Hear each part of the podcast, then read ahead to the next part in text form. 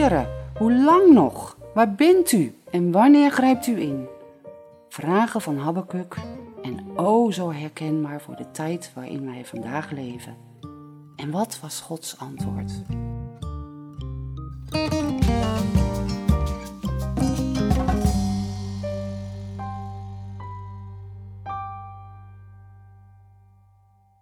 De profeet Habakkuk leefde in rumoerige tijden, in een wereld waarin geen plek was voor God, waar wereldmachten tegenover elkaar staan en leidersrollen verschuiven. Er zijn parallellen te trekken naar onze tijd. Ook onze wereld verandert. De macht van Amerika brokkelt af, China en Rusland timmeren aan de weg, een onvoorspelbaar virus ontwricht ineens alles, de controle lijkt weg. En beetje bij beetje zien we de focus van de wereld richting Israël, Jeruzalem en het Midden-Oosten gaan. Hoe moeten we hier tegenaan kijken? Wat kunnen we van Habakkuk leren? Wat was zijn geheim? Ik geef graag het woord aan Christian Stier, directeur van Israël in de Bijbel.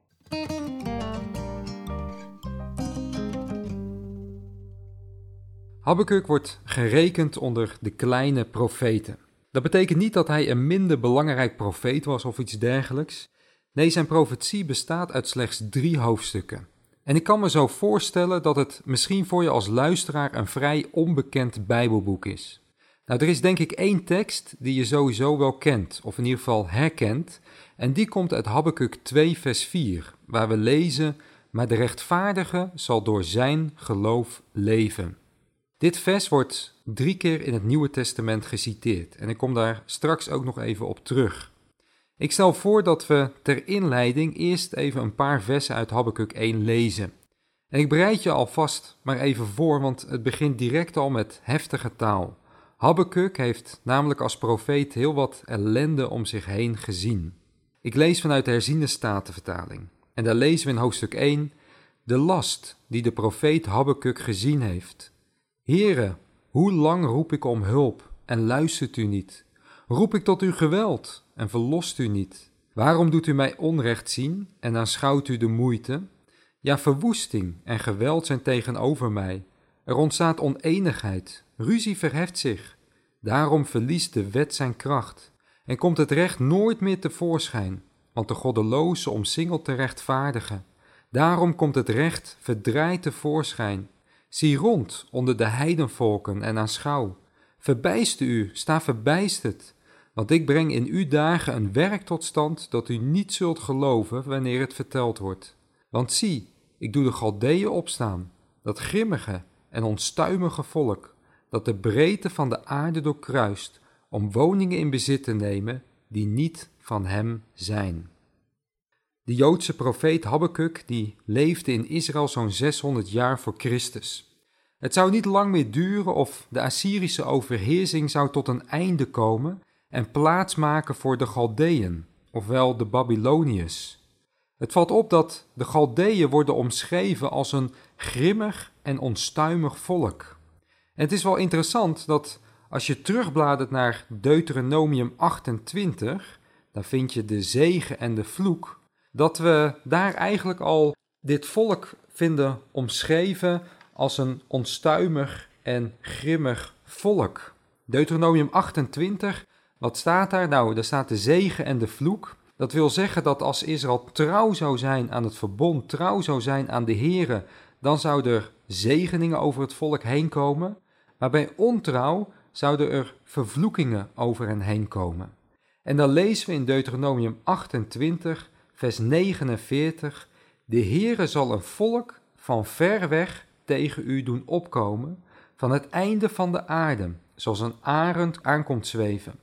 Een volk waarvan u de taal niet verstaat, een meedogenloos volk, dat oude mensen niet ontziet en jonge mensen niet genadig is. Ja, het zijn aangrijpende woorden. En nogmaals, bedenk dat Mozes deze woorden uitsprak nog voordat het volk het beloofde land binnenging. We weten dat het volk Israël ook ontrouw is geworden aan de Heer. Ze gingen vreemde goden achterna. Nou, Habakkuk die staat honderden jaren later eigenlijk vlak voor de vervulling van deze profetie, waar we dus lezen over een meedogenloos volk dat oude mensen niet ontziet. Het is wel interessant dat de profeet Jezaja later weer het oordeel over Babel aankondigt. En die staat dus eigenlijk weer verder in de tijd. En de reden dat er een oordeel over Babel komt, is onder andere omdat ze zich te veel aan Israël hadden vergrepen. En dat lezen we ook in Jesaja 47, vers 6, dat ze geen barmhartigheid hebben bewezen aan oude mensen en dat ze het juk heel zwaar hebben gemaakt. Dat is eigenlijk precies wat we ook weer hier in Deuteronomium 28 tegenkomen. Een meedogenloos volk dat oude mensen niet ontziet. En zo zien we eigenlijk dat de Bijbel zichzelf prachtig verklaart door deze schriftgedeelten naast elkaar te leggen. Nou, over Habakkuk vinden we ja, niet een exact jaartal, maar hoogstwaarschijnlijk leefde hij dus aan het einde van het Assyrische Rijk, waarbij het tien stammenrijk al was weggevoerd in ballingschap naar Assyrië en het niet lang meer zou duren of het twee stammenrijk zou door de koning van Babel Nebukadnezar gedeporteerd worden. Habakkuk die leefde dus eigenlijk tussen twee grote wereldrijken, tussen twee grote wereldheersers in. De profeet Jeremia was hoogstwaarschijnlijk ook een tijdgenoot van Habakkuk. Ook hij kondigde dat oordeel van Babel aan. We lezen hierover bijvoorbeeld in Jeremia 25, waar Babel zelfs Gods dienaar wordt genoemd. We lezen daarin de versen 8 en 9. Daarom zo zegt de Heere van de legermachten, omdat u niet naar mijn woorden geluisterd hebt, zie, ik ga een boodschap zenden en ik zal alle geslachten uit het noorden halen, spreekt de Heere, en ook een boodschap zenden naar Nebukadnezar, de koning van Babel, mijn dienaar. Ik zal hen over dit land brengen, over de inwoners en over alle volken rondom. Ik zal hen slaan met de ban en hen stellen tot een verschrikking, tot een aanfluiting en tot eeuwige puinhopen. Als je deze woorden zo leest, dan zijn het enorm aangrijpende woorden. God gebruikte Babel om zijn oordeel over Juda, het tweestammenrijk, uit te voeren. De zonde en de ongerechtigheden hadden zich flink opgestapeld. Afijn, we hebben nu een stukje context geschetst. De profeet Habakkuk die zag in zijn tijd dus enorm de wereld om zich heen veranderen. Grote wereldmachten stonden tegenover elkaar. De een zou plaatsmaken voor de ander. En ik denk dat daarin ook een parallel ligt naar onze tijd. Ook in onze tijd zien we dat de wereld enorm verandert. En zien we net als bij Habakkuk dat er met name heel veel ontwikkelingen zijn in het Midden-Oosten. Alles centreert zich op Israël en de omliggende landen. De macht van Amerika brokkelt af en alle ogen zijn meer en meer gericht op het Midden-Oosten. God gebruikte Babel in de tijd van Habakkuk om zijn oordeel uit te voeren. Daarin zien we dat God overal boven staat. En hetzelfde zie je eigenlijk ook in de eindtijd. In Zachariah 12 lezen we dat Jeruzalem door de Heere gemaakt zal worden tot een bedwelmende beker voor alle volken rondom en een steen die moeilijk te tillen is. In Zachariah 12 lees je voortdurend ik ga, ik zal het doen. Met andere woorden, het is de Heere die het doet. En dit klinkt in onze oren misschien een beetje vreemd, maar God wil Israël naar een bepaald punt brengen. En als je die hoofdstukken van Zachariah 12 tot en met 14 eigenlijk verder doorleest, dan vind je in Zachariah 13 vers 9 ook het antwoord. Het volk moet namelijk zijn naam gaan aanroepen. Ze moet als volk tot bekering komen voordat de Heere ingrijpt. Voordat ook de Heer Jezus terugkomt om zijn voeten te zetten op de olijfberg, zoals we dat ook lezen in Zachariah 14. En niet alleen Israël. Heel de mensheid zal naar een punt gebracht worden waarop ze kennis maakt met de schepper van hemel en aarde. In openbaring lezen we over allerlei oordelen die nog over deze aarde zullen komen. De mensheid zal God moeten erkennen, zoals ook Farao dat moest toen al de plagen over Egypte kwamen. Paulus die schrijft in Filippenzen 2 dat uiteindelijk elke knie zich zal moeten buigen in de hemel, op de aarde en ook onder de aarde. En daarom zien we eigenlijk twee kanten in de eindtijd. Enerzijds zien we Satans macht tot een climax komen, en anderzijds werkt God door zijn oordelen heen en wordt straks het evangelie van het koninkrijk over heel de aarde onder alle volkeren gepredikt. Heel de wereld zal voorbereid worden op zijn komst en zijn koninkrijk. Het is overigens goed om met betrekking tot Israël op te merken dat God de volkeren ook verantwoordelijk houdt voor hun daden. Zo lezen we over Babel dat ze zich te veel vergrepen hadden aan Israël. We zagen dat net al even. Babel is daarvoor ook geoordeeld. En dat zal ook zo zijn in de eindtijd. De volkeren die zich tegen Israël keren, die zullen uiteindelijk door de Here ter verantwoording worden geroepen. Er is niets in deze wereld en in de geschiedenis wat God ontgaat.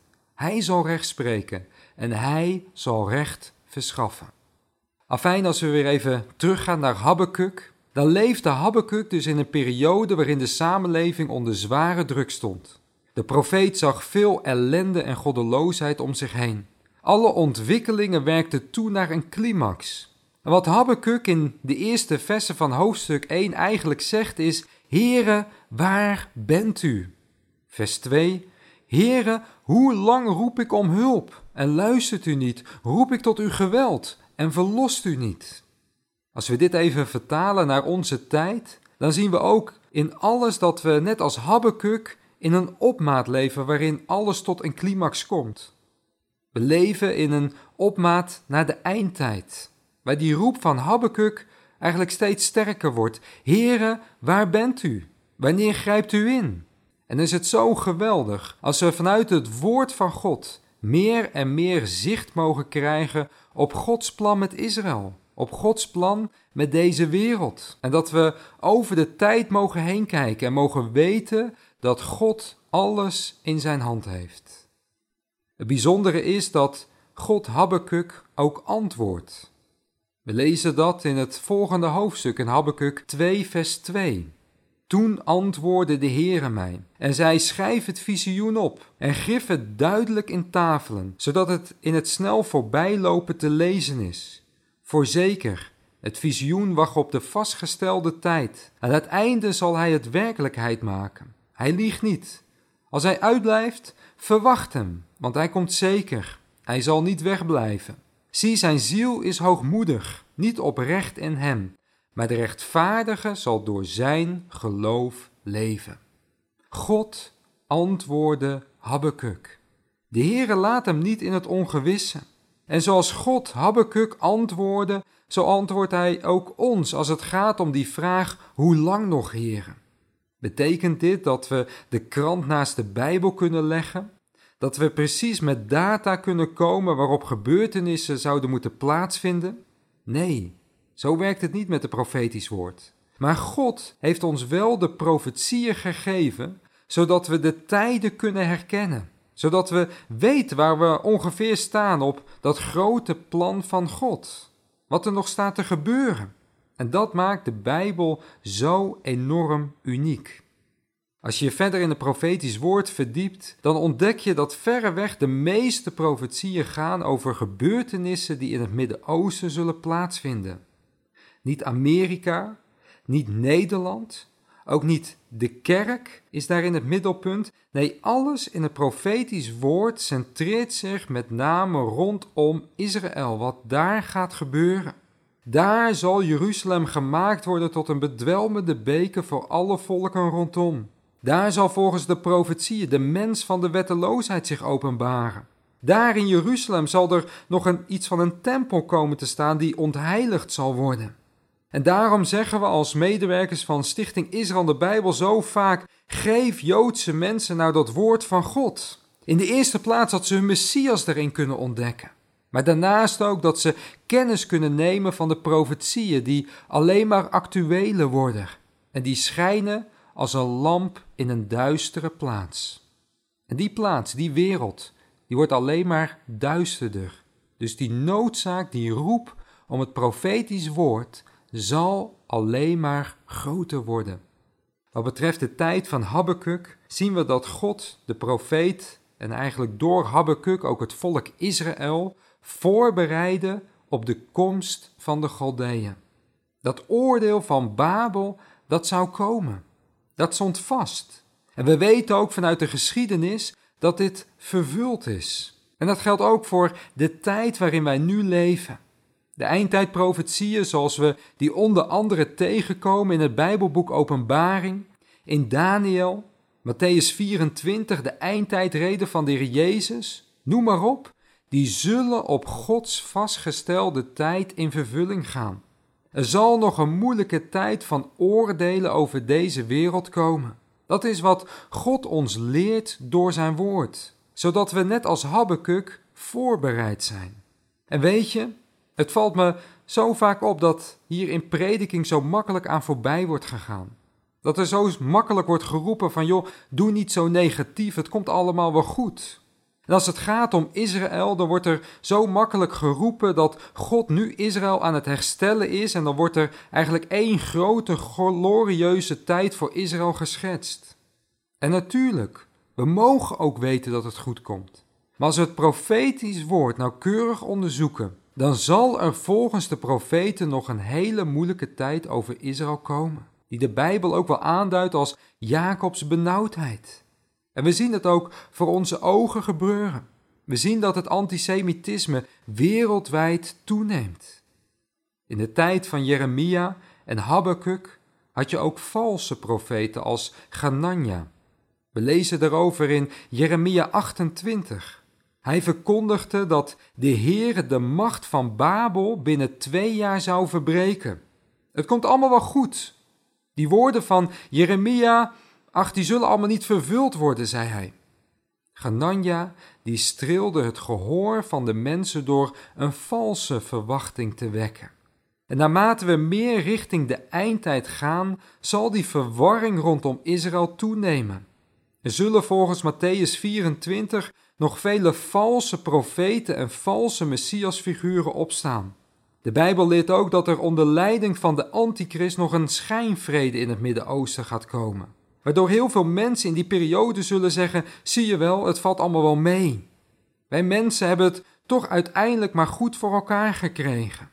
En dan is het zo belangrijk dat je het profetisch woord kent, dat je dicht bij het woord van de waarheid leeft, wat nogmaals dat schijnt als een lamp op een duistere plaats. Dat geldt voor ons, maar dat geldt ook voor het Joodse volk. Een groep waar we de afgelopen jaren eigenlijk meer en meer oog ook voor hebben gekregen, dat zijn de Garedim, oftewel de ultra-orthodoxe Joden. Binnen nu en 30 à 40 jaar vormen zij de grootste stroming binnen het Jodendom.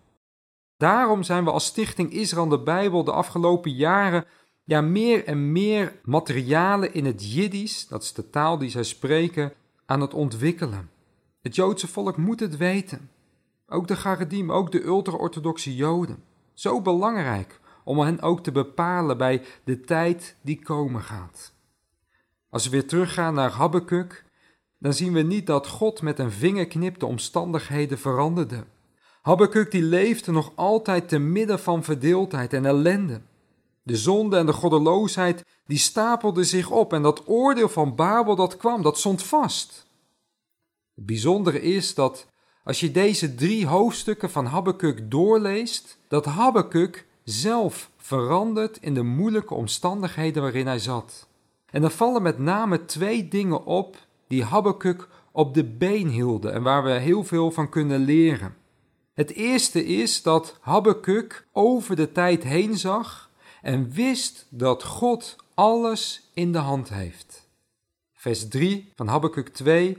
Als hij uitblijft, verwacht hem, want hij komt zeker. Hij zal niet wegblijven. De Heer, hij zal ingrijpen. Er zal een moment komen waar God orde op zaken gaat stellen in deze wereld. Er zal een moment komen, een dag komen, waar Habakkuk ook over spreekt in vers 14 van Habakkuk 2, waar de aarde vol zal worden met de kennis van de heerlijkheid van de Heere, zoals het water de bodem van de zee bedekt. Habakkuk werd als het ware over de tijd van ellende en verdrukking heen getild. Hij wist, het komt goed. En dat geldt ook voor ons. We leven nu in een moeilijke tijd. We komen langzamerhand uit het coronavirus, maar wie weet dat er aan het einde van het jaar nog een tweede piek gaat komen, we weten het niet. Wat we wel weten is dat er nog heel veel in het wereldgebeuren gaat veranderen. Wij leven in de opmaat naar de eindtijd. We zien de goddeloosheid, de verdeeldheid toenemen. Ook voor Israël zal die moeilijke tijd komen, wat uiteindelijk zijn dieptepunt zal bereiken in de komst van de Antichrist. De Bijbel is er heel duidelijk over. Dat moeten we niet wegmoffelen of zeggen dat het niet belangrijk is om je daarin te verdiepen. Nee, we moeten voorbereid zijn. Voorbereid zijn ook nog op een grote geloofsafval die komen gaat. Maar tegelijkertijd mogen we ons ook optrekken aan die geweldige belofte van herstel. God zal Israël herstellen, daar is de Bijbel duidelijk over. En naarmate de weeën toenemen, mogen we weten dat Christus komst en zijn koninkrijk van recht en gerechtigheid aanstaande is. Dat is één. Habakkuk mocht over de tijd heen kijken en dat gaf hem rust, want hij wist dat God alles in de hand heeft. Het tweede is dat we zien dat Habakkuk eigenlijk nog steeds te midden van die moeilijke omstandigheden leefde. En dat werd er niet beter op. Wat is het geheim van Habakkuk? Wat hield Habakkuk dwars door alle pijn, door alle moeite op de been? Lieve vrienden, Habakkuk was een rechtvaardige op grond van geloof. Denk aan die woorden die we zojuist lazen in hoofdstuk 2, vers 4. De rechtvaardige zal door zijn geloof leven. Habakkuk die kende de Heer en hij leefde vanuit zijn kracht. En weet je, als je kijkt naar die drie hoofdstukken uit het boek Habakkuk, dan begint het in hoofdstuk 1 eigenlijk met een aanklacht. Heren, waar bent u? Heren, waarom doet u niets? Maar als je helemaal naar het einde van Habakkuk gaat, de laatste versen van hoofdstuk 3, dan lezen we in vers 17: Al zal de vijgenboom niet in bloei staan en er geen vrucht aan de wijnstok zijn, al zal de opbrengst van de olijfboom tegenvallen en zullen de velden geen voedsel voortbrengen, al zal het kleinvee uit de kooi verdwenen zijn en er geen rund in de stallen over zijn. Ik zal dan toch in de Heere van vreugde opspringen, mij verheugen in de God van mijn heil. De Heere, Heere is mijn kracht. Hij maakt mijn voeten als die van de hinde, en hij doet mij treden op mijn hoogte. Wat maakt het nou dat Habakkuk zo eindigt? Nou zie vers 18 en 19. Habakkuk leefde en wandelde in de Heere. De Heere, Heere is mijn kracht. En hoe kon Habakkuk nou wandelen in de Heere? Nogmaals, omdat Habakkuk een rechtvaardige was die op grond van zijn geloof leefde. Nou, er valt nog heel veel over Habakkuk 2, vers 4 te zeggen. Nogmaals, zoals ik ook al begon, het wordt in het Nieuwe Testament drie keer aangehaald. We hebben nu geen tijd om daar uitgebreid op in te gaan. Maar als je kijkt naar deze teksten in het licht van het Nieuwe Testament, dan ligt de nadruk op verschillende aspecten. De eerste keer dat we tegenkomen is in Romeinen 1, vers 17, en daar ligt de nadruk op de rechtvaardige, op de rechtvaardigheid. De tweede keer dat we het tegenkomen, ligt de nadruk op het geloof. De rechtvaardige zal door het geloof leven.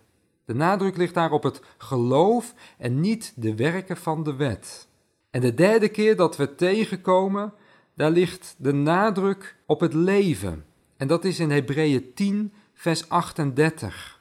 Ofwel de praktijk van het geloof. En weet je wat ik zo bijzonder vind? Dat als je Hebreeën 10, die laatste versen zo doorleest, dan kom je automatisch ook terecht in Hebreeën 11. Dat is dat bekende hoofdstuk over de geloofsgetuigen. Daar komen we Abraham tegen, Isaac, Jacob, Mozes, noem ze allemaal maar op. Stuk voor stuk groeiden ze op in andere omstandigheden.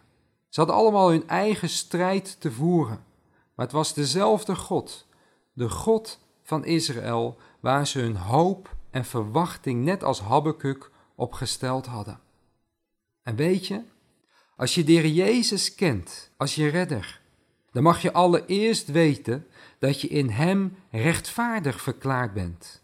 Dat je mag rusten in het volbrachte werk van de rechtvaardige met een hoofdletter, de Jezus Christus. En weet je wat zo mooi is? Als je Hem kent, dan leer je ook de kracht van Zijn opstanding kennen. En mag je leven vanuit Zijn geloof. In Hem hebben we het overwinningsleven. En kunnen we net als Habakkuk dwars door het lijden en dwars door de moeilijke omstandigheden heen van vreugde in de Here opspringen en zeggen: wat er ook gebeurt, wat mijn omstandigheden ook zijn, de Heere, Heere is mijn kracht. Ik zal mij verheugen in de God van mijn hel. En weet je dat Hebreeuwse woord wat hier in Habakkuk 3 gebruikt wordt voor het woordje hel, dat is Yesha, waar je ook weer het woord Yeshua in herkent, wat verlossing betekent. Het draait allemaal om Hem. Hij is degene waar Mozes en de profeten al over spraken. En dat leven met Hem, dat gun ik jou als luisteraar zo enorm, maar dat gun ik ook zo het Joodse volk van harte. En weet je, daarmee komen we eigenlijk weer terecht bij Habakkuk. Habakkuk, zijn naam betekent omhelzen. Het is belangrijk dat we achter het Joodse volk blijven staan. Juist nu het antisemitisme zo toeneemt. Dat we achter hen blijven staan door hen te omhelzen. Maar tegelijkertijd is het ook zo belangrijk dat we het Joodse volk wijzen op degene die ze daadwerkelijk moeten gaan omhelzen. Die werkelijk rust en vrede geeft, die alle verstand te boven gaat. De Heer Jezus Christus. En Hij kwam in de eerste plaats naar deze aarde voor de verloren schapen van het huis van Israël. En daarom is het zo belangrijk dat we in deze tijd in liefde en respect met Joodse mensen in gesprek gaan dat we alle misvattingen en leugens die er nog altijd zijn over de persoon van de Heer Jezus wegnemen, door hen dat woord van God te geven. Hem moet Israël omhelzen. Hij is de weg, de waarheid en het leven. Het evangelie is en blijft een kracht van God, eerst voor de Jood en ook voor de Griek. Amen.